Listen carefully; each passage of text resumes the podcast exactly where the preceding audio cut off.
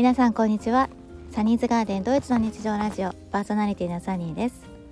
この番組はドイツ在住10年以上のシングルワーキングマザーの私がドイツ生活の気づきや役立つ情報をゆるりとお届けしている番組です。グレーで寒い日が続く南ドイツですが皆様いかがお過ごしでしょうか？今回の配信はたまにご相談をいただく不安との向き合い方についてお話ししたいと思います。私の場合シングルママになって15年ほど経つのですが今でこそ前向きに明るく楽しく生きていますが、えー、昔はですね漠然と未来の不安があったりそんな不安に押しつぶされそうなことがありましてそんな方にねあの私の経験がお役に立てば嬉しいです。えまずは今自分が何を感じているか何に不安なのかといった気持ちを整理するために箇条書きにねあの紙に書き出してみることをお勧めします。漠然とした感じでも大丈夫です。ネガティブな感情でどちらかっている心の部屋を一つずつ片付ける感じです。難しく考えずにあのごちゃっとした心の部屋で、えー、目に入ったものつまりあなたが感じている気持ちを思いつくままにざっくばらんに書き出してみます。不安の渦の中にいると自分自身を見失いがちになるんですけどこれをすることで一人の人としてのあなたを思い出す作業につながっていきます。これはですねあなたのことなのであなた自身にしかできません。なかなかペンが進まないこともあるかもしれませんが大丈夫です。時間が許せばどれだけ時間をかけてもいいです。もし思い浮かばなくても毎日続けることで少しずつ自分に目を向けることができるようになります。お仕事をされている方はお昼休憩とか通勤時間などの隙間時間でもいいでしょうしお子さんがいらっしゃる方はお子さんが寝た後の30分や学校や幼稚園に行っている間などとにかくどこかで時間を見つけてみてください。家にいると一人になれない状況ならカフェや図書館でもいいと思います。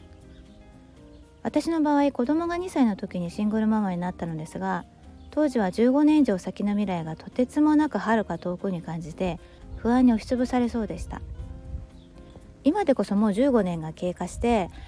なんかもうああもう終わってしまうんだなっていう感じでうん15年前のねあの不安がほとんどない感じなんですけれどもまあ時が過ぎればねやっぱりこう人も成長するし自分とこう向き合ってきた時間が長いだけにいろいろと前向きに進むことができましたね。そんな不安な状況の当時の私はノートを広げてこんな風に書きました「一人で子供を育てられるのか心配。経済的に自立できるのか心配。実家に居候し続けるのは嫌だ。どこに住むべきなんだろう。パパがいない今子供の持つ日本とドイツのアイデンティティをどう教えるべきなんだろう。こんな感じでねあの何ていうのかなざっくばらんに自分の心の中を見つめて見つけた感情を箇条書きに書いてみました。こうやってねノートを広げてあの散らかった感情の部屋を少しずつ片付けていくうちに次のステップに進めるようになります。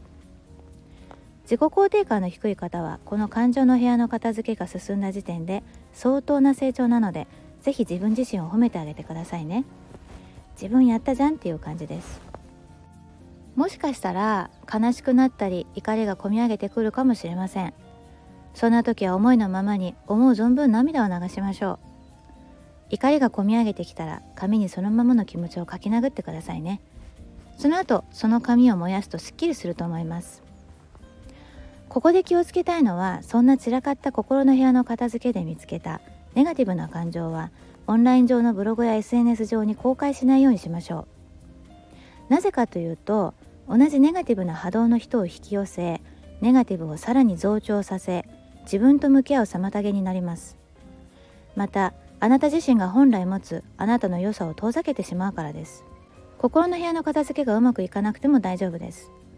暗いトンネルから抜け出せる時は必ずやってくるので勇気を持ってまずは静かに自分の心と向き合ってみることをお勧めします。そうすると自然と次のステップに進む糸口が見えてきますので是非試してみてくださいね。これは正解を探すという作業ではなくて自分の心にあるものは何かっていうのをまずは探す作業になります。ということで今回は不安との向き合い方についてお話ししました。